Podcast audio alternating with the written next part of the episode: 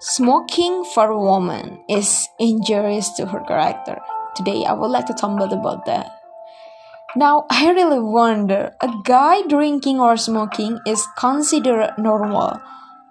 Okay, the guy might be considered indulging in the wrong habits, but wouldn't be judged much. Whereas any girl smoking or drinking will automatically be judged as loose.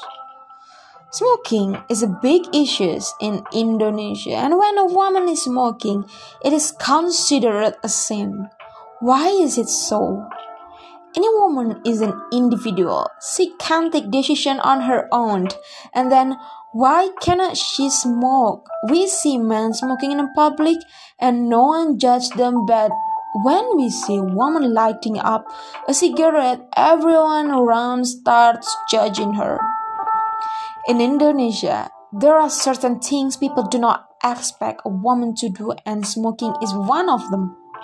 When a woman buys a pack of cigarettes, people around think it is not only injurious to her health, but also for a woman it is injurious to her character. If a woman smoking, then who are we to judge her nature and character? She might have many reasons to smoke. Maybe she is in distress, or maybe she simply enjoys it. Why don't we question men when they smoke? We have to change our mentality in order to make it easier for women to do what they like. No, I'm not encouraging women to start smoking. But some women do smoke and they know the consequences, and we are no one to judge her action and give her a bad name.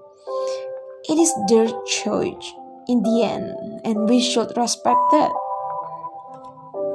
Thank you.